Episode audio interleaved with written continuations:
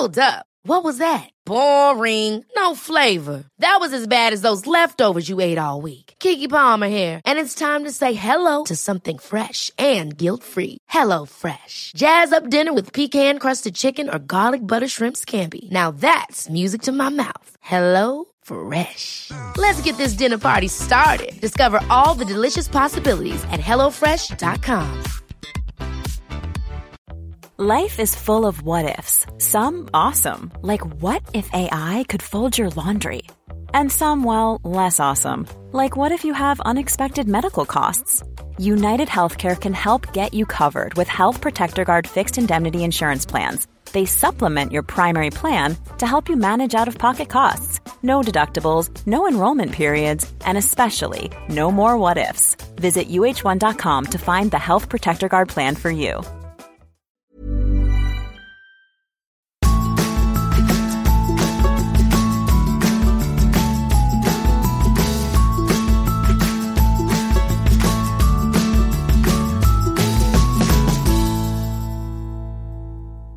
Episode 54 av Ingefær podkast er et opptak av bokbad jeg gjorde med Gry Hammer foran 200 publikummere hos Cappelen Dam. Gry er aktuell med boken Den moderne jeger, og i denne episoden av Ingefær snakker vi selvfølgelig om boken. Hva er en moderne jeger, og hvordan blir du det? Og hvorfor er det viktig å vise forbrukermakt og ta ansvar på den måten? Gry forklarer hvorfor hun mener det å spise sau og lam i Norge er mer bærekraftig enn å spise tofu. Vi gråter litt, vi prater om sinne, og Gry forteller hvordan det går an å velge et lykkelig liv selv i tøffe tider. Jeg heter Sara Lossius, og du finner meg på saralossius.no, og som Sara Lossius på Instagram, Facebook og Snapchat. Gry Hammer finner du på gryhammer.no, og der kan du også kjøpe en signert bok om du ønsker det. Har du spørsmål, kommentarer eller tips til gjester eller temaer som kan passe ingefær, sender du meg en mail på sara at saralossius.no. Og rate gjerne ingefær i iTunes og tips de du kjenner om podkasten, slik at enda flere oppdager det gode helsebudskap.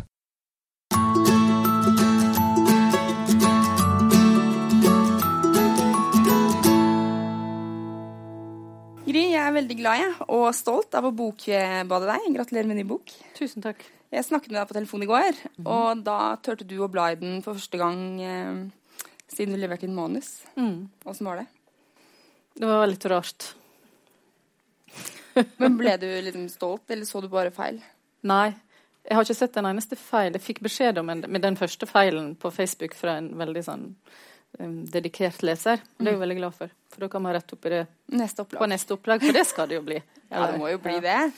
Eh, du har kalt deg en eh, moderne jeger i mange år. I hvert fall siden 2014, kanskje før òg. 2010 tror jeg vi dro i gang med det der. Ja. 11. Mm. Hva er det å være en moderne jeger? Det er å kompromissløst jakte på det beste ved hjelp av moderne våpen, eh, som f.eks. sosiale medier. At en bruker mobilen og Mac-en og PC-en og de kanalene vi har tilgjengelig for å kunne skaffe oss til veie det vi trenger. For jeg er veldig, veldig dårlig med Jeg har tatt jegerprøven, men jeg er veldig dårlig med Jeg vet ikke, jeg vet ikke om det heter børse eller hagle engang. Så det, det er mye bedre at jeg gjør det jeg er god på, og prøver å lære det bort til andre. For det spørsmålet jeg får og har fått mest, tror jeg er at jeg ønsker så gjerne å, å skaffe meg den maten du lever sånn som du gjør, men jeg får ikke det til. Jeg vet ikke hvordan jeg skal gå fram. Og det er det som var meninga med den boka her, å lage ei sånn ja, en guide. Så til og med formatet skulle være sånn at eh, den ikke ble så tung at en, kan ha den med seg i veska. Ikke de moderne konvoluttveskene som er nå, Nei. men de som Nei. er litt større. Ja. Ja. Er det inn det nå? Ja, det er det. Ja. Eh, boken din er ganske ambisiøs, om man kan si det sånn, og innholdsrik. Eh, for eksempel så har den over 100 oppskrifter på alt fra korn til innmat til søtsaker. Og så har den informasjon om hvor og hvordan man jakter. Eh, den har tips om kjøkkenutstyr. Eh, tips om hvor i kjøleskapet du bør oppbevare hva. Har jeg? Det har jeg glemt. Ja, du har det. Grønne grønnsaker nederst. Så, og så deler du kunnskap da Det er så bra at vi ikke husker det sjøl. Jeg har lest den med lupe. Ja. Har det, altså. Nå kjenner jeg begynner å bli nervøs her. Mente du det du sa på side tre to Nei, det er ikke tre I avsnitt to, nei, jeg skal Nei. ikke være sånn.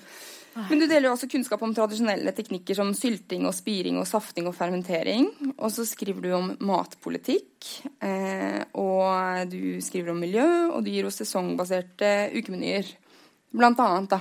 Ja. Så jeg tenker at det her på en måte er livsverket ditt, som vi sa i stad. Og det kommer mer. Ja, ja. Men hvis du skulle liksom skrevet én bok, mitt. Ja. så ville det vært den her. Ja, du vet, Jeg har sittet og drømt jeg hele livet om å skrive sånn dyptpløyende romaner. Mm. Men pga. livets situasjon så ble det dyptpløyende oppskrifter. og sånt. Det ble ble litt- for mye fermentering. Ja, det tok litt overhånd. Så, så ja. Mat, Men- matlivsverk skal jeg gå med på at vi kan kalle det for. Jeg er veldig glad i boka. Det er, det er det jeg ønsker å formidle. Og det er det jeg har ønska å formidle i veldig mange år. Mm. For den er jo eh, nesten litt filosofisk Eller altså ikke filosofisk, men eh, eh, Hva skal jeg si Sånn overblikk på ting, da. Ja. Jeg syns jo det at mat er en viktig brikke i ei helhet. Um, som er større enn bare mat. Og det håper jeg at jeg har klart å formidle. Jeg har iallfall ønsket å formidle det i denne boka her. Og jeg tror også at vi må tenke litt større etter hvert. Det skal vi gå litt inn på. Hvem er det boken eh, 'Den moderne jeger' er for, da? Alle. Ja. Bortsett fra de som er enda mer geek enn meg. Da. Det, jo, egentlig så er den for deg òg, for da kan de liksom slippe å krangle med, med svigermor og bestevenner lenger. Så kan de bare kjøpe den boka og si 'vær så god'. Vi kan bare gi den bort. Ja, slipper de å sitte og snakke og prate og prøve å overbevise folk. Og målet med boken, har du det? Har du liksom tenkt sånn hvis, Eller drømt, da. Hvis denne boken her kan bidra til dette, så Hvis den kan bidra til at folk eh, tar mer bevisste valg og blir mer bevisste forbrukere, og forstår at hver enkelt forstår hvilken makt en faktisk har, en og enhver. Mm. Fordi at jeg opplever iallfall at um, Og det har jeg opplevd uansett da jeg var vegetarianer òg. Så sa jeg, det er jo ikke noe vitsen å være det, for vi klarer ikke å gjøre noen forandring allikevel. Jo visst kan man det. Det er jo bare å be the change you wish for the world, og så skjer det jo ting. Mm. Istedenfor å bare peke og mene. Ja, for det, da, da gikk du jo rett over i mitt neste. Oi. Eh, og det var bra. Eh, for sentrale temaer i boken din er jo eh, forbrukermakt og ansvar, eh, bærekraft, kjøtt og miljø. Så jeg tenker at vi skal snakke litt om det. Eh, og når jeg leste boken din, så tenkte jeg, og det snakket vi jo litt om i går på telefon, eh, om det å ta ansvar. da. Også ta ansvar for seg selv og nære seg selv med god mat. Og hvis man har barn, ta ansvar for uh, barna, gi dem god mat eller nære mat. Eh, og så er det at vi har et ansvar for å velge mat som er bærekraftig og miljøvennlig. Eh, og for meg så er det sånn, eh, i hvert fall har jeg oppdaget personlig, at når jeg tar større ansvar over mitt eget liv, så har jeg også større makt, da. Så det, du skriver jo en del om, om eh, forbrukermakt i, eh, i boken. Hvordan eh, utøver man forbrukermakt? Du må jo mase. Og syns at det er greit å mase, og du må også mase selv om du ikke syns det er morsomt å mase. Jeg liker ikke å mase. Ikke jeg heller. Det er skikkelig kleint. skikkelig kleint, ja, faktisk. Stå på butikken, og så får du seg og sånne motvillige Ja, sier butikksjefen, ja, jeg skal se om det er på, på lista og innkjøpslista, er ikke sikker. Ja, men det må du sjekke, for da kommer jeg tilbake igjen, og så sier jeg fra til mange andre i bygda, og da kjøper vi det. Så du kan til og med få nummeret mitt, og så ringer du meg hvis du kjøper da to collie med, med rømme fra Røros, og så skal jeg love deg at vi kjøper det. Jeg skal sørge for at det blir omsatt. Så være litt sånn, hjelpe dem litt, da. Ut av motviljen og grauten man står i. Men har det funka der du bor? Ja, det har skjedd kjempemasse der. Men jeg har, jo jeg har jo en verre gnager enn meg i bygda, Elinor. Hun har jo virkelig skapt eh, Hun er bygdas gnager. Ja, hun, er, hun er, slår meg, altså. Så hun sørger jo, tror jeg, i større grad enn meg for at vi har bedre utvalg på Vik. Ja. Ja, I alle butikkene, faktisk. Jeg syns bare det er jeg, jeg, jeg er direkte ukomfortabel med å mase, da. Ja, men det må du. Ja. Ja, og du må også mase på Åh, jeg har sendt eh, mail til, til Sørlandschips. Hvilken grad og hvor lenge koker du din potetgull i olje? Og så får du da sånn åh, svar, da. Ja. Fikk du svar? Ja, ja. Slutta du å spise det? Nei, men jeg eter det jo litt sjeldnere kanskje enn jeg gjorde før. Ja. Du må ikke henge ut produsenter. Nei, men de er jo flinke. Ja ja. De har mindre akrylamid enn alle andre. Smaker bedre. Men eh, hvorfor er det så viktig at eh, alle vi som er her, f.eks., eh, blir eh, ansvarlige forbrukere?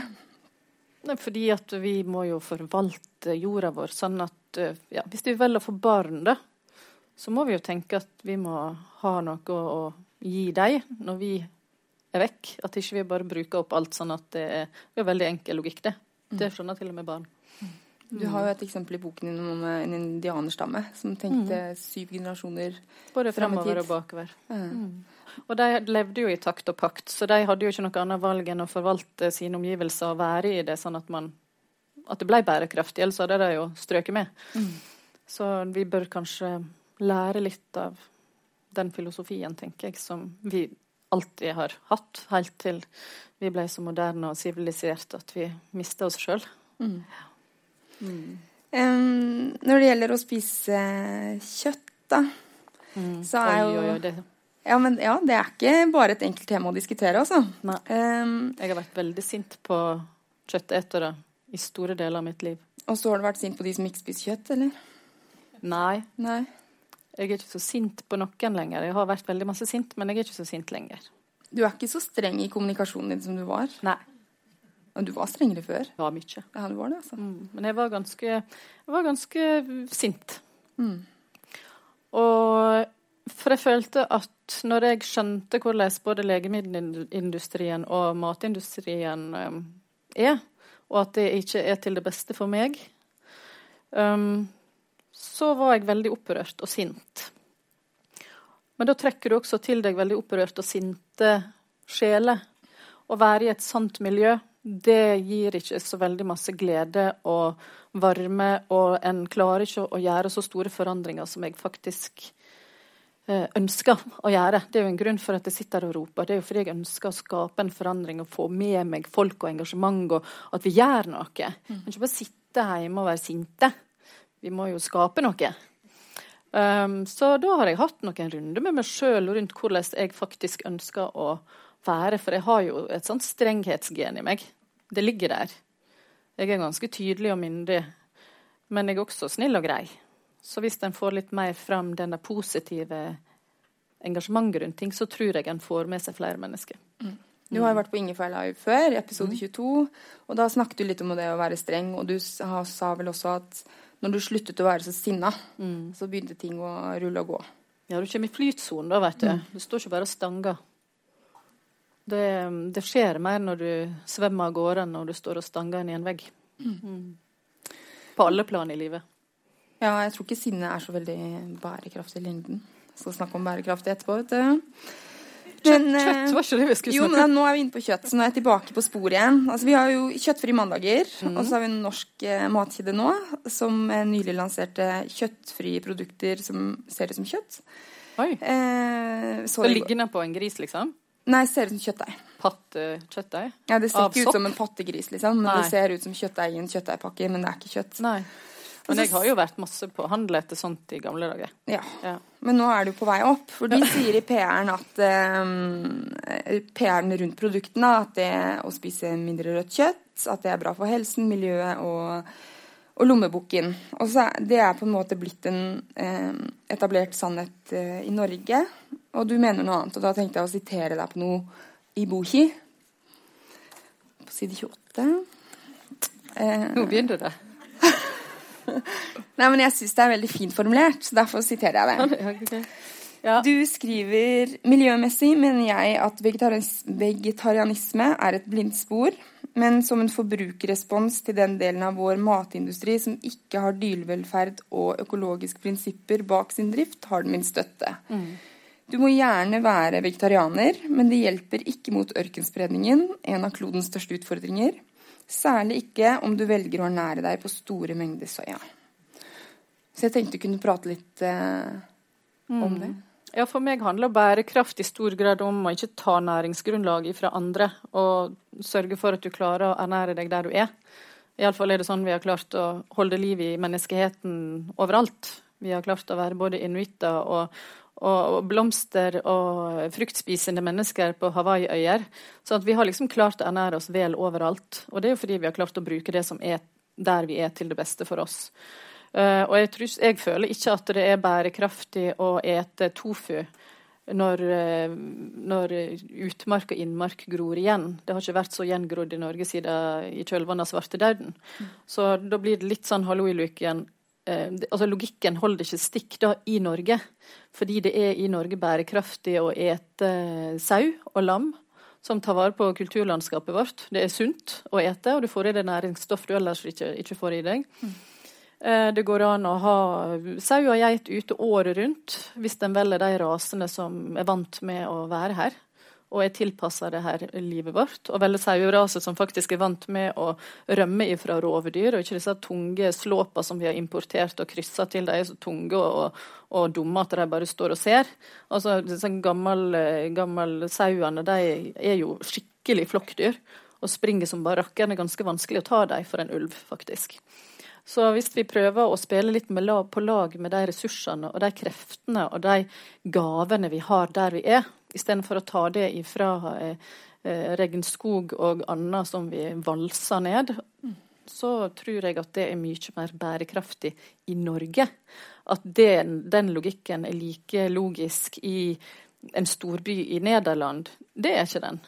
Da er det kanskje sunnere å, å, være bærekraftig på en annen måte. Men i Norge så er det sunt å ete kjøtt som får lov å ete og pleie naturen vår. Men når man spiser kjøtt, så tar man jo eh, livet av et dyr. Altså ja. et, eh, et, dyr må dø ja. for at vi skal spise kjøtt. Det er vanskelig. Ja. Det er det vanskeligste for meg. Mm -hmm. Det er den der grunnleggende respekten for liv um, som gjorde at jeg slutta å ete kjøtt som 16-åring. Uh, men det var også en grunnleggende respekt for liv som gjorde at jeg begynte å ete kjøtt igjen også. Åssen da? Når jeg skjønte at min idealisme ikke gagna meg og mine nærmeste så var ikke det spesielt bærekraftig. Eller, eh, eller sunt, da. Nei. Og det, ikke, det, er ikke, det er ikke så veldig respektfullt å gå rundt om å være anemisk uh, og ha det vondt i egen kropp fordi jeg ikke gir kroppen min den næringa den trenger. Når det er sagt, så kjenner jeg mange sunne og friske og vitale vegetarianere. sånn at jeg skal ikke si at det, er, det jeg sier er 100% riktig for alle andre. Men hvis du velger å føde fire barn på sju år, sånn som jeg gjorde, og rett og slett drive rovdrift på egen kropp, eh, og ellers også leve ganske hardt, så er ikke det spesielt smart å leve på tofu og ris. Det går ikke lenger. Og barna blir heller ikke veldig vitale og friske av det. Dessverre. Du, I boken så mener du at Eller du skriver jo også at uh, særlig innmat f.eks. er viktig for helsen. Mm. Eh, og at uh, hva var det, barna, eller hele familien, fikk vel flatere mager og roligere hoder. Ja, iallfall i en periode. Mm. Men nå er det Nå er det bare tull. Nå er det bare tull på hjemmebane. Kjipt, altså. Bare kjipt. Ja. Men kan ikke du gå litt nærmere inn på hvordan det å spise kjøtt da, kan være positivt for miljøet? For du er jo inne på eksempelet med han kjekke bonden. Ja. Jeg kan ikke besøke han så ofte, da.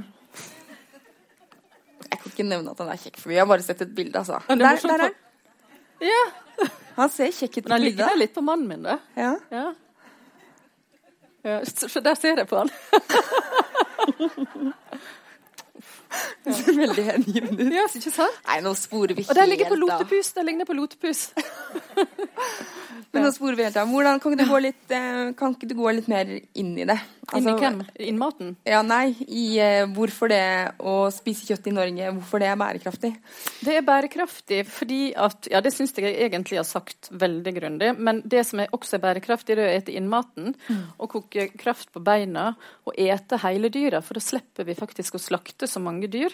Og så er det mye mer næringsstoff i innmat enn det er i muskelkjøttet også. Mm. Så det er liksom helheten. Eter du hele dyret, så blir du mer velernært og heil i kropp og sjel. Og du tar vare på jorda, du kan spille på lag med naturen. En trenger ikke å drive verken monodrift eller storstilt kommers. Altså, vi må tenke litt, må tenke litt mer.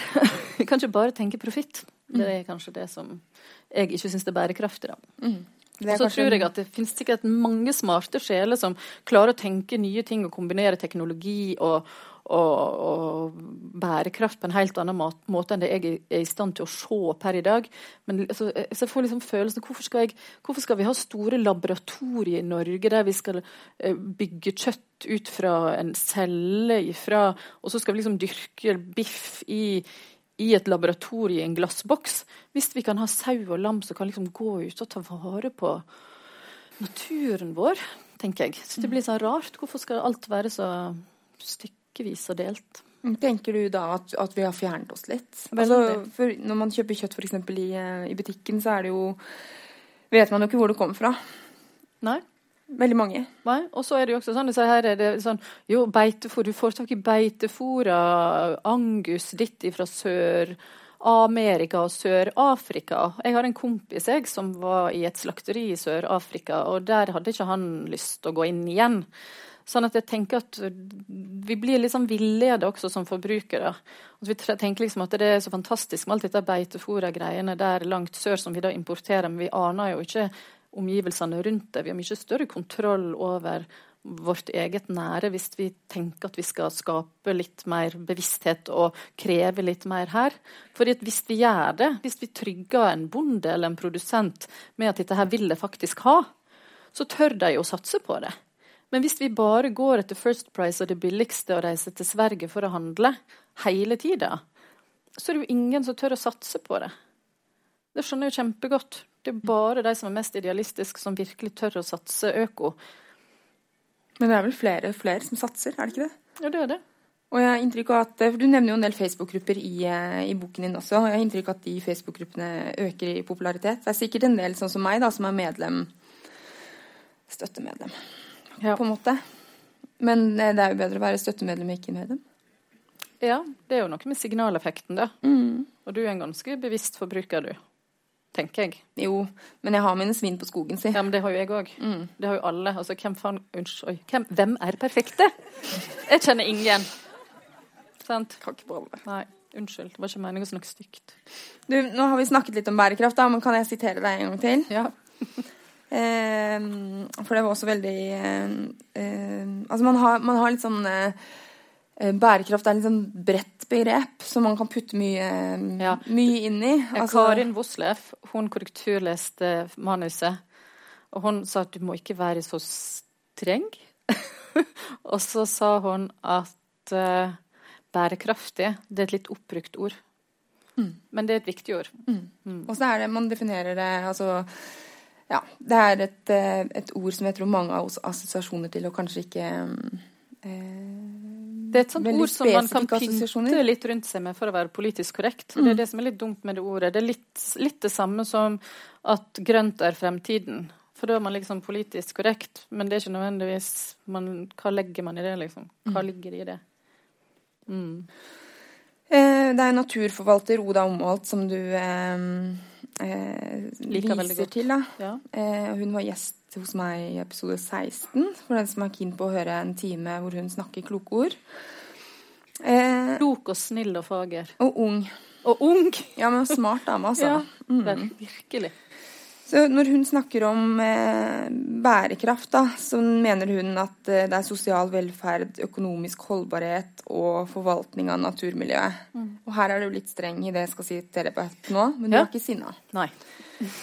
Ikke at det er farlig, det, altså, men du er litt streng. Ja. Eh, og så går du inn på miljøpolitikk, syns jeg. Så det er vel en slags sånn eh, brannfakkel kanskje inn i årets valg. Mm. Du skriver det er altså ikke bærekraftig når dyrene lider under produksjonspresset. Det er heller ikke bærekraftig når maten som produseres ikke bidrar positivt til folks helse, eller når bøndene ikke tjener nok på matproduksjonen sin. Det er langt fra bærekraftig når produksjonsmetodene utarmer matjorden og forgifter vassdraga. Det er et ganske helhetlig syn. Det er kanskje det klokeste jeg har skrevet i hele boka, så det kan alle bare sitere akkurat det der. Mm.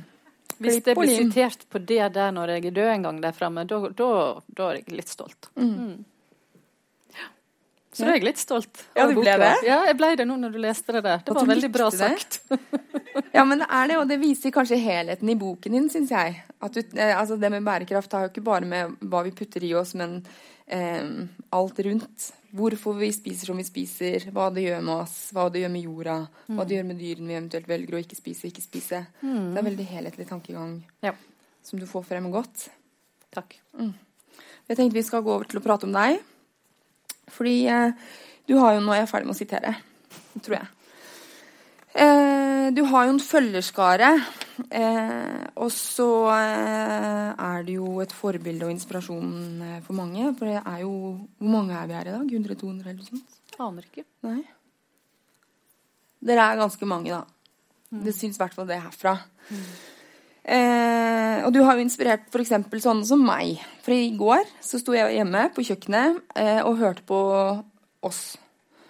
Forrige livesendingen. Det er en slags research, det å høre på oss selv. Eh, og mens jeg hørte på så eh, drakk jeg et glass med annengangsfermentert vannkefir med kirsebær. Mm. Veldig godt. Så tok jeg annengangsfermenterte en annen vannkefir med mango, sånn at med mangobrus. For jentene mine får ikke vanlig brus, men de får mangobrus. Da er du strengere enn meg. Ja, men de er yngre. Ja, det er det. Ja. Ja, det er mye lettere å være streng da, når de er små. Du Ja. kan liksom velge alt de putter i munnen. Ja, omtrent. Men det er, de er to og tre, liksom. Så da er de her ennå. Men så satte jeg over en ny vannkeffi-batch. Og så lagde jeg leverpostei. Eh, hva annet gjorde jeg da? Eh, jo, Går? Alt det der går? samtidig Ja, nei, på dagene. Og så lagde jeg kvass for første gang.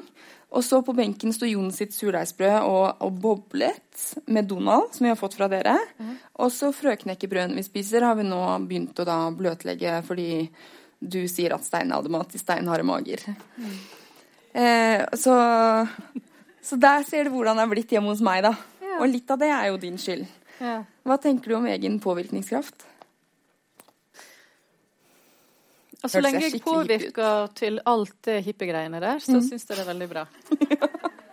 Men hvis jeg påvirker deg Det var derfor jeg også måtte ta noen runder med meg sjøl og Strengegry. Fordi at hvis jeg påvirker deg til å sitte hjemme og føle at du mislykkes, og at ikke du klarer det hun der strenge Gry klarer Du vil aldri klare å få til det samme. Um, og det jeg klarer jo aldri å få til det du klarer, du klarer aldri å få til det jeg klarer. Så bare det i seg sjøl er jo ganske greit å bli bevisst på. At vi er jo det vi er. Uh, men hvis jeg bidrar med min påvirkningskraft til å skape usikkerhet, og at man krangler i heimene fordi at det blir for strengt og rigid, så har jeg mislyktes. Så det er det jeg har prøvd å endre i min formidlingsform, for jeg forstår at jeg har påvirkningskraft. Og det er kanskje like viktig for meg å fortelle et menneske i dag at du skal respektere deg sjøl, da, enn at du skal gå rundt om og bake surdeigsbrød. For du kan leve veldig godt uten korn, f.eks. Mm. Eller at eh, hvis du lever i en heim som allerede er litt forstyrra, så hjelper ikke det at du kommer inn der med strengegry i baklomma og skal liksom skape enda mer kaos og strenghet. Så ofte så er det jo gjerne følelser og relasjoner som kan reparere helsa mer enn om du fermenterer eller bløtlegger i åtte eller tolv timer, eller helst 18. Altså, det betyr ingenting, da. Ja, Det betyr, det betyr faktisk ingenting i en sånn sammenheng. Så, så det å klare å formidle Det er derfor jeg ønsker å formidle mer av helheten. Det er derfor jeg ønsker å få fram det i denne boka her. Og insistere på også å gjøre mer av det i alt jeg gjør. Dra inn helheten i et liv, da. Ja, for er Facebook Live hver, nå, hver søndag nå, klokken Jeg glemte 21. det på søndag. Bare glemte det for første gang. Det var vel Men jeg skal ha det. Mm. Men der snakker du ikke bare om, eh, om kefirkorn. Nei, jeg blir litt skuffa egentlig, da, fordi at folk vil helst at jeg skal snakke mest om det. Og ikke så mye om TFT og yoga og pust og sånn. Så, uh, så, så tenker jeg søren, da vil ikke de høre på det. Men det er noen som har lyst til å høre på det også, da. Så derfor så insisterer jeg på å fortsette litt med helheten. da. Det er nå din sending, da. Det er jo min sending. Ja. Folk får logge seg av da, hvis de ikke er keen, ja, liksom. ja, ja. Det er mange som bare stikker når de ikke er keen på meg, så det går fint. Det er jeg vant med. Jeg er vant med det. Men eh, jeg syns ikke vi kommer unna å prate om eh, Isak. Nei. Eh, for dere valgte jo livet med han. Mm, nå må ikke du begynne med sånn skjelveleppe. Nå begynner jeg. Oh. jeg skal ikke gjøre det. må ikke gjøre sånn. Begynn jeg. Nei, men uansett, det var et veldig sterkt intervju av deg i KK. Hvorfor skulle ikke begynne å gråte. Det var de som minte meg på det. Ja, men jeg har kjent deg en stund. Hvor lenge Jeg møtte deg første gang for fire år siden, kanskje. Eh, og da visste jeg jo om at du hadde en sønn med eh, Som ble født med hjertefeil, ikke sant? Ja. Eh, altså så var først i det intervjuet hos Mari KK eh, Det er ute nå, da, for de som lytter på, så vil det bare bli tre uker gammelt. Eh, og da han var seks måneder gammel, så ble han operert. For andre Eh, gang, ja. ja, for andre gang. Og da fant ikke hjertet sinusrytmen, så dere var ikke sikre på om han skulle overleve. Nei. Så på Nei, uff, vi skal ikke begynne å gråte, altså. Men eh, på et eller annet vis så tenker jeg at det er litt Isak sin skyld at vi sånn. sitter her. Ja, egentlig. Det det. Mm. Så vi kan altså takke han, da. Men hva, hva har det gjort med deg at eh, For det er jo en tøffere ting enn det de fleste har gått gjennom. Ja. ja. Ja, det veit ikke jeg. Det kan ikke jeg si, for det, det husker jeg etter Nå, nå, nå, trykte du på en knapp. Jeg skal trykke på gladknappen nå. Gladknapp, ja. Mm. Jeg hopper litt. Jeg bruker trampoline jeg, da, når jeg kommer inn på sånn feil frekvens. Uten BH. Nå er ikke den her uten BH. Ja, men det er sant, faktisk. Se, der fikk jeg den. Ja, der forsvant det. Åh, men dette her det er sånn tvangstrøye. Det er bare på lanseringsfest altså, at jeg har på meg BH. Takk! Hva har vi snakket om? ja, Isak det betyr gledens og lykkens sønn. Det er et hebraisk ord. Og det er vel, er vel, å se på det. Ja, det, takk for han. Mm. Mm. Ellers hadde, vi- hadde vi sittet og spist tofu ennå, jeg. Ut, uten BH. Uten ja, BH. men med tofu. Men um, det jeg syns er litt sånn eh, Det jeg tror mange beundrer med deg, er den der evnen din til at du står i eh, å være annerledes og sikkert velge kontroversielle ting. Ja, men jeg har ikke noe valg jeg har gjort hele livet. Det, Ja, det, kanskje det, at det jeg er en del Jeg av er. Jeg er annerledes. Men det sier jo også litt at eh, når sønnen din er på sykehuset og får eh, melk gjennom sonde, så er det ikke morsmelkerstatning, men økologisk geitemelk. Altså da Kom hjem. OK, når du kommer hjem. Mm. Men det er jo ikke Jeg syns det er et eksempel på, eh, på at du liksom står i dine egne valg, da. Og det vet jeg at eh, I hvert fall får jeg veldig mange mail på det, at det er noe de syns er vanskeligst. Det må liksom Ja, om da blir jeg annerledes, eller Altså hvordan Hvordan blir man trygg til å bare Det er jo rett og slett å sitere han Gandhi igjen. Jeg har allerede gjort det én gang. Hvis du ønsker å være, skape en forandring, og at ting skal bli sånn som du ønsker at ting skal være, så må du faktisk være det sjøl. Ellers så skjer ikke det lite. For ellers så blir det jo bare sånn speiling av ting rundt deg som, som, som du aldri klarer å integrere sjøl. Så det å kunne se deg sjøl litt i speilet og det var jo, Vi kunne jo velge abort eller livet. Og det var jo sånn, jeg har behov for å kunne se meg sjøl i øynene når jeg ser meg i speilet.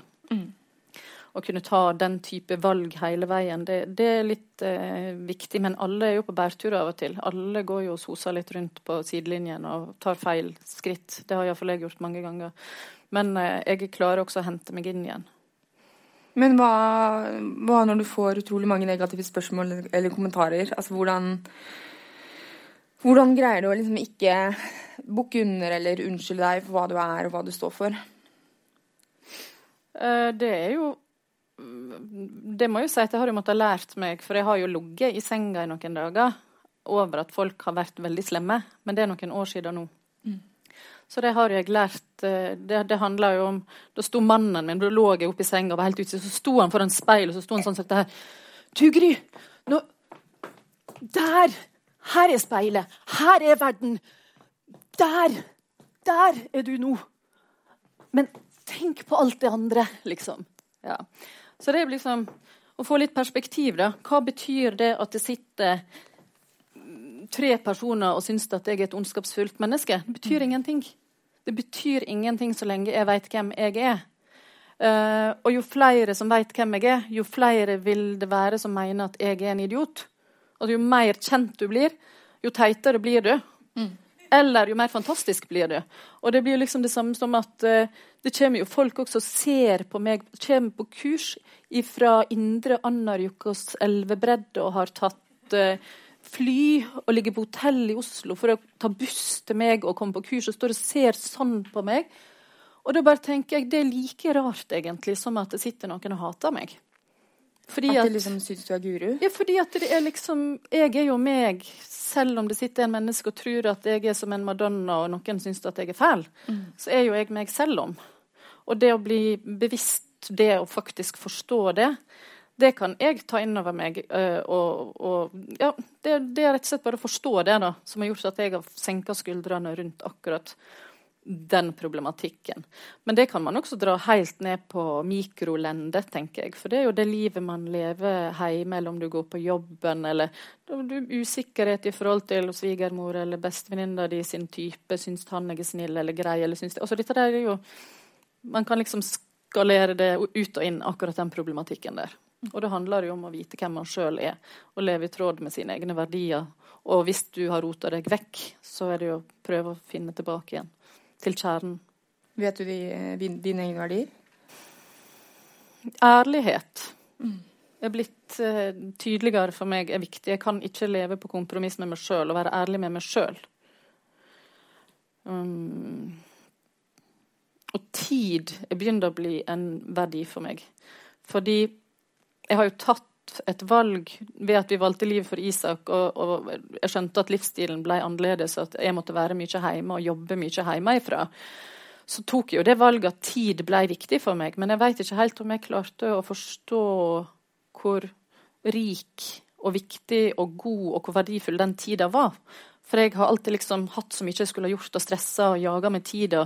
Selv om jeg har sittet hjemme og amma, så har jeg liksom hatt masse visjoner og planer. og så må jeg få gjort det, og så må jeg... Så det å liksom nå forstå det at den tida Og forstå det at de rammene jeg har lagt rundt livet mitt, det har jeg gjort av en grunn. Og virkelig ta det inn, da. Og da kanskje velge bort ting, eller utsette, i større grad, mener du? Ja, det også jo med. Jeg syns det er veldig vanskelig å si nei til folk og sette grenser, men det må jeg. Uh, men også å risikere at noen blir sure eller lei eller skulle ønske. Som for eksempel, jeg ønsker å løfte alle altså Her i salen er det jo så utrolig mange idealister som jeg har lyst til å løfte og løfte og dele og dele, men jeg klarer ikke lenger å følge med på alle de som jeg før fulgte med på. Så jeg aner jo ikke hva du har delt som jeg kanskje burde hjulpet deg å dele. Så da må nesten få en beskjed om det for at jeg skal på en måte huske å løfte deg, for jeg vil gjerne løfte deg. ikke sant? Så der, der klarer jeg ikke helt å strekke til sånn som jeg skulle ønske, men så Jeg er jo bare et menneske. Vi er jo bare mennesker.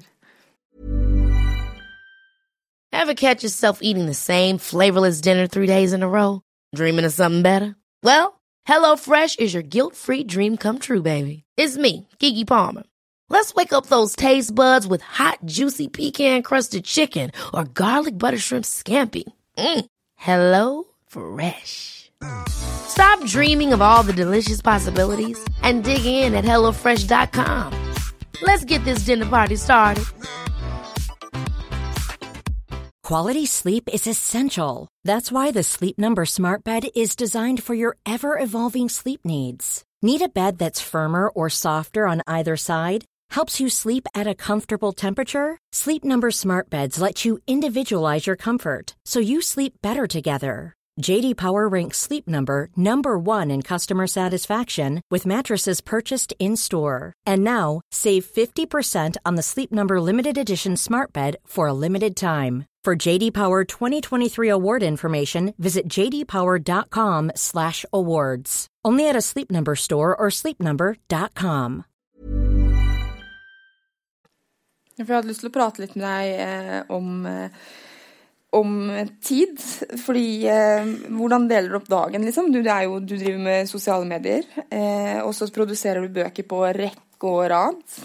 Og så leser du litt, og så mediterer du litt, og så driver du med yoga og sungazing. Eh, og så har du høner i hagen, du safter og sylter, og så har du fire barn. Så hvis du har noen time management-tips, så tenker jeg både jeg og salen blir glade. ikke det et problem for de fleste, altså. Jeg safter ikke og sylter hele tida. Uh, og jeg får heller ikke flagre rundt i skogen og plukke sopp og bær hele tida, sånn som mange har en forestilling om. Um, så det handler altså Jeg har jo en drivkraft, jeg har en puls i meg som alltid har vært der. Og hvor den kommer fra, det vet ikke jeg, men jeg har en veldig sterk kraft som drar meg videre uansett. Uh, og den bare er der. Det er en motor i meg som jeg har, som kanskje mange andre ikke har i samme grad. Um, så det er vel kanskje en gave jeg har. Så uansett så drar jeg det lasset videre, liksom. Iallfall har det vært sånn til nå. Um, tips det er jo å fylle hverdagen med det som faktisk er meningsfylt. Du trenger faktisk ikke å koke kraft på fire typer dyr eh, lage masse greier fra bunnen av og andregangs altså, du må ikke andre, Det er lange perioder at jeg f.eks. ikke andregangsfermenterer. Fordi at jeg pga. kurs er nødt til å holde liv i ganske mange forskjellige kulturer. Så kan du holde på andregangsfermentere og leke med smaker og sånn. Da blir det bare basic. Uh, og så tenker jeg at tips, Du må jo fylle livet ditt med det som gir mening for deg. Og hvis det ikke gir mening for deg å fermentere, så slutt nå, liksom. Finn på noe annet. Det er mye annet som kan være sunt. Uh, og så er det jo å være, være påkobla når du faktisk gjør noe. Da. At når du sitter der og vet at jeg skal skrive i to timer, så er det det jeg gjør. Så, men hverdagen min er veldig stykkevis og delt. Um, det var voldsomt manneprat her nå, men det har iallfall mannen min, og han har prøvd seg på å være hjemme i periode. Så kaller han seg for Taxi Tunes. Han heter Tunes til etternavn. Så han kaller seg bare Taxi Tunes, fordi at da skal man ringe rundt og levere. Så eh, Isak er helt sliten, kan du komme og hente han klokka halv elleve? Så må man ned og hente han, og så er det opp igjen, og så sitter et par timer eller en halvtime hvis det får, så må jeg ned og hente noen andre, og så må jeg hit og dit. Og det er veldig sånn. Ringer veldig mange telefoner, folk som skal ha, og så er det Ja.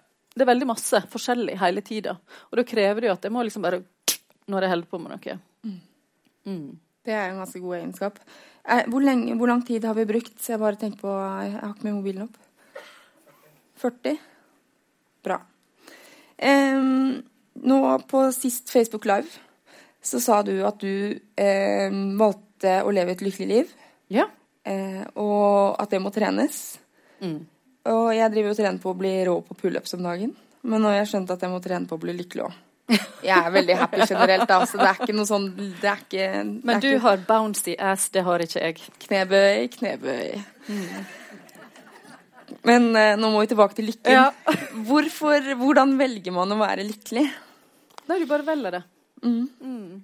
Fordi det Er det altså, så lett? Ja, selektiv persepsjon. Altså hvor du velger å rette oppmerksomheten din, vil jo, vil jo fortelle deg det livet du lever tenker jeg. Så hvis det bare skal være på den frekvensen der jeg eh, var i store deler av min oppvekst, der jeg syntes jeg hadde for store nesebor og stygge fingre og hengerumpe og for små pupper, så blir jo verden veldig trist. Jeg ser jo ikke så forferdelig ut, liksom. Så man får, får jo sånne vrengeforestillinger. Man skaper sin egen virkelighet. Og når jeg da velger at mitt liv skal være lykkelig, så høres det sikkert helt dust ut for noen som kanskje står over sin syke mor eller bror eller barn. Men jeg, jeg, tenkte også de tankene, og ble veldig bevisst på de tankene nettopp når livet mitt var på det mest utfordrende med f.eks. Isak og liv og død og alt dette her. Hvor skal jeg velge å ha hva, hva vil jeg ha av kvalitet i livet mitt, istedenfor å være redd for at han kan dø fordi at det er ingen som vet hvor gamle hypoplaster kan bli så kan jo jeg kanskje heller da tenke at herregud, for en gave å få lov å være sammen med han de dagene vi er i lag. Plutselig så kjører noen meg over med en annen gravemaskin, men det var ikke så dårlig eksempel. Eh, altså, alt kan skje, da. Mm. Så det å være litt til stede og bli bevisst på de små gledene i hverdagen, og, og sammenligne seg oppover og ikke nedover, og ja men så går jeg, altså jeg går ikke rundt meg lykkelig hele tiden, men når jeg da har bestemt meg for det, så vet jeg hva jeg skal gjøre for å dra meg ut av sumpens dal hvis jeg havner der. da. Mm.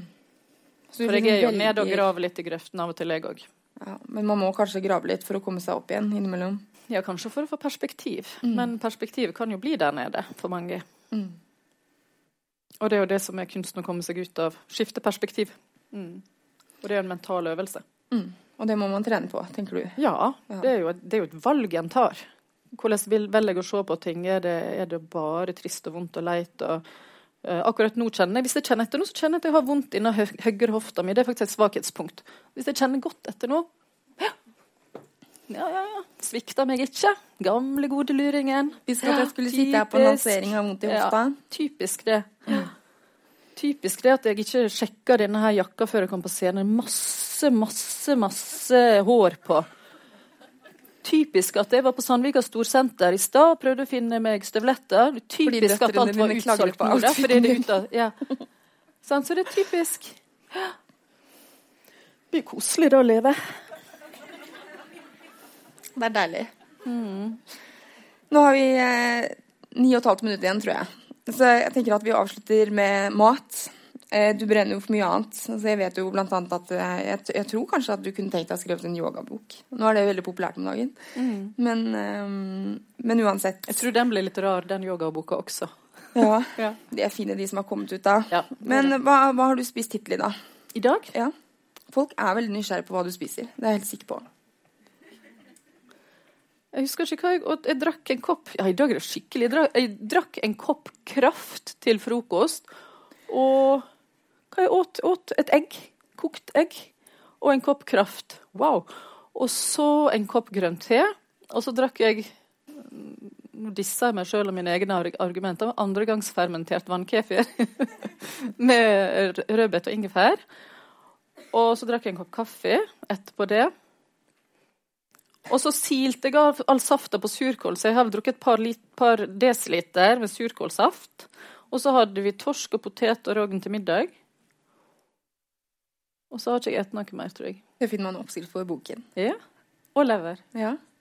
Jeg spiser rogn som bare det om dagen. Ja, det er så godt. Ja. Men jeg spiser liksom stekt for lenge siden og ganske tørt. Men det er mye proteiner og mye deilige vitaminer. Eh, har dere laget ukemeny denne uken her? Nei. Nei? Jeg, altså jeg, jeg, jeg får panikk av eh, å putte meg inn i sånne ting. Så jeg, det, det største problemet med den boka var å lage sesongmeny. Ja. Fordi at jeg er veldig lite strukturert. Så du har ikke ukemeny? Nei. Sjelden. Men jeg vet at alle følgerne mine får stor glede av det. Derfor forteller jeg at det er veldig lurt. Folk, det er også et veldig viktig argument i forhold til um, i forhold til økonomi. Det er økonomistyring. Så er det viktig. For jeg lever jo i sesong i stor grad. Det er jo derfor jeg har den djupfryseren og lever sånn som jeg, lei, jeg gjør. Men, ehm, men jeg tror at for at folk skal komme inn i det her livsstilen, da, som det å lage mat på den måten, så er det for 80% av befolkninga veldig lurt å ha liste og planlegge og sånne ting som jeg forstår er veldig lurt. da. Derfor har jeg hatt veldig fokus på det. Fordi at det skal være en guide. Og da må jeg jo lytte til hva folk trenger fra meg. Jeg hadde liksom sett for meg at du satt lørdag etter den mektige frokosten som du sier er lurt å ha i, eh, i boka. Og så at du liksom Har jeg sagt det er viktig å ha en mektig frokost? i Ja, for da går man ikke på butikken sulten. Ja, det er sant. Mm, og ikke i affekt. Ja, det er viktig. Mm. Men øh, jo, øh, du sier også Du starter det, nå siterer jeg deg nesten, på øh, en av de første sidene i boken så sier du at trendigheter er elitistisk og lite sosialt. Ja. Men hvorfor er ikke det du driver med, det? Fordi det tar jo tid og kan være dyrt. Så hvorfor er det ikke elitistisk og ikke sosialt? Eller? Fordi at vi må tenke sånn hvis vi skal ta vare på jorda vår. Mm. Og da får jeg bare være glad hvis eh, jeg tenker, Da tenker jeg jeg vil, jeg vil treffe alle. Jeg vil ikke bare treffe eliten. Men det er jo en kjensgjerning at hvis du skal endre en opinions tanke om ting, hvis du vil endre hvis du vil endre jorda, så må du faktisk prøve å skape en endring der det er flest folk, og det er i byer. Og det er folk i byer som er lengst fra naturen også. Og Da må du klare å appellere til dem på en måte som gjør at faktisk det her også kan bli trendy, for å skape en opinionsendring. For du klarer ikke å reise til samfunnshuset på Grendahuset på Stadlandet og endre politikken i Norge. Da må vi faktisk sitte her, da, og prøve å nå ut til både de som er fattige og kloke, og de som er rike og kloke, og de som er, har lyst til å være rike og er ukloke. Og de som er rike og ukloke. Og så videre og så videre. Jeg vil jo treffe alle, men da må en jo prøve å prate til folk som har opinionsevne, altså evne til å endre en opinion. Sånn som deg, for eksempel. Og sånn som redaktøren min, som sitter på Facebook, Facebook. mens jeg sitter og har dype tanker. Må følge med! Hun ser på hvor mange som ser på live. Det er jeg sikker på. Eh, jeg tror Ja, når jeg ser rundt her nå, så er det jo flest eh, kvinner. Ble jeg litt streng igjen nå? Ja, det er veldig masse kvinner. Veldig Ja. masse kvinner. Eh, og, og jeg tror at eh, det er flest kvinner som kanskje styrer husholdningen med tanke på matinnkjøp og sånn. Ja. Altså, hvordan Eh, hva er ditt tips når eh, f.eks. Eh, Anne Hansen vil endre litt kosthold, og mannen og barna ikke er så veldig ivrige? Hun må i alle fall ikke holde på å snakke om det hjemme. Nei. Hun må bare gjøre det. For hvis det er likevel hun som lager den maten, så finnes det veldig masse god mat, altså mat som smaker godt. Mm. Hun trenger liksom ikke dra i gang og drysse surkål over alt hun serverer plutselig. Hun kan lage helt basic kjøttkake, brun saus som er sunt. Hun kan lage gode fiskekaker, hun kan lage god mat. Og ikke holde på å fortelle mann og barn hele tida. For det, det vet jeg sjøl fra min erfaring, at ungene mine blir jo dritlei når jeg prater om mat hele tida. Mm. Så hvis du kan slutte å prate og bare gjøre Be the, be the change you wish for the world. Og sånn, Slutte å være så ja, Bort med pekefingeren. da. Bare gjør det. Mm. Fordi at eh, de fleste eter jo det de får servert uten store om og men. Iallfall hjemme hos oss så eter det jo ingen som, som sier 'nå vil jeg heller lage den maten sjøl'. De eter jo det de får servert. Ja, Så det er bare å gjøre det. og gjør det enkelt. Vel det du altså, La deg inspirere av boka mi, da, f.eks. Og hvis du vet at folk stort sett liker reinkjøtt, så er det det du plukker ut derifra. Og hvis det stort sett er fisk de er glad i, så plukker du ifra det. Og så Du trenger ikke liksom revolusjonere og endre på alt. Nei. Og så kan du egentlig faktisk, revolusjonere og endre på alt hvis du bare gjør det stille og rolig og med et smil om munnen. Tror jeg, da. Tålmodighet og litt stillhet. Ja, stillhet er undervurdert. Jeg har pratet altfor masse i mitt liv, iallfall. Og så blir du intervjua nå òg. Du må Ja. prate enda mer. Ja, men da får jeg jo lov å prate. Men en trenger ikke å prate hele tida utenom. For da blir det litt sånn Får litt sånn tomme blikk i resonans til slutt. De stenger deg ute. Ja, det siste, siste spørsmålet mm, jeg har, og det var vi så vidt innpå, var det der med mm, stress rundt mat. Mm. For du har også sagt at, eh, at når du drev og testa deg fram For du, du har jo ikke vært en suksesskokk hele tiden. Nei. Du har gjort dine feil, liksom. Ja. Hatt eh, mursteinsbrød og Ja. sinna barn. ja. Nei, ikke sinte. Mer sånn kapitulert og resignert. eh, Litt sånn. Ja. Men du mente at du var mer At du tenkte mer sånn Hva er det som gikk gærent da, istedenfor eh, å bli på en måte redd. Og jeg oppfatter at, eh, at veldig mange av oss er litt sånn forvirret når det gjelder å spise mat, og kanskje redd for å ikke spise nok fermentert mat, eller ikke nok innmat, eller burde jeg spise kjøtt i det hele tatt. Altså det er så mye Frykt. Det er veldig masse frykt. Ja, hvordan kan man bare slappe litt mer av? Ja. Hvorfor kan ikke vi det? Helt enig. Bare slapp av. Ja, var det ja, Ja, Hvordan unngår man liksom å være så stressa rundt mat? Det er å slappe av. Ja. Veldig greit siste råd der, altså. Nei, men jeg, jeg mener det faktisk. Fordi at eh, det er litt sånn å bestemme seg for å være lykkelig. Du kan også faktisk bestemme deg for å slutte å være redd. Mm. For det er noe med tillært. Du blir tillært et tankemønster, en måte å forholde deg til på å være så redd for hva Og så så, da, om jeg lagde 23 mursteinsbrød. De gikk jo bort ifra å være mursteinsbrød, og så ble det jo bra til slutt. Mm. Iallfall så bra som et surdeigsbrød kan bli. Hvis du ellers liker best loff, så vil jo et surdeigsbrød aldri bli bra nok. Men det er mange måter å omgå sant? Og så Gå litt forsiktigere fram. Jeg er litt sånn, jeg går litt for fort og litt for hardt fram, kanskje. Og det er jo det jeg tipser folk om, å begynne litt roligere. Langtidshev brødet med en liten knert gjær istedenfor å ha oppi et halvt kilo surdeig. Og så gå gradvis fram.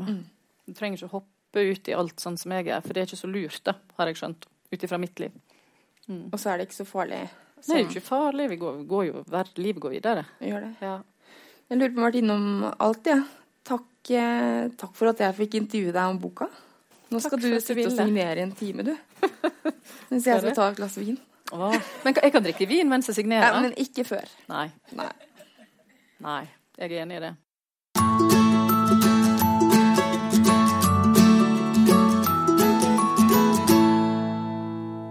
Du har hørt episode 54 av Ingefær podkast med meg, Sara Lossius.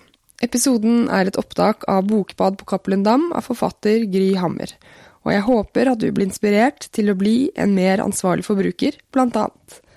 Vi høres om en uke. Ha det!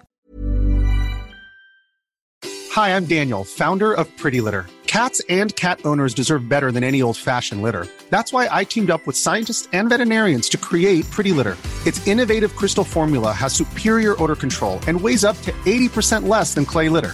Pretty Litter even monitors health by changing colors to help detect early signs of potential illness. It's the world's smartest kitty litter. Go to prettylitter.com and use code ACAST for 20% off your first order and a free cat toy. Terms and conditions apply. See site for details.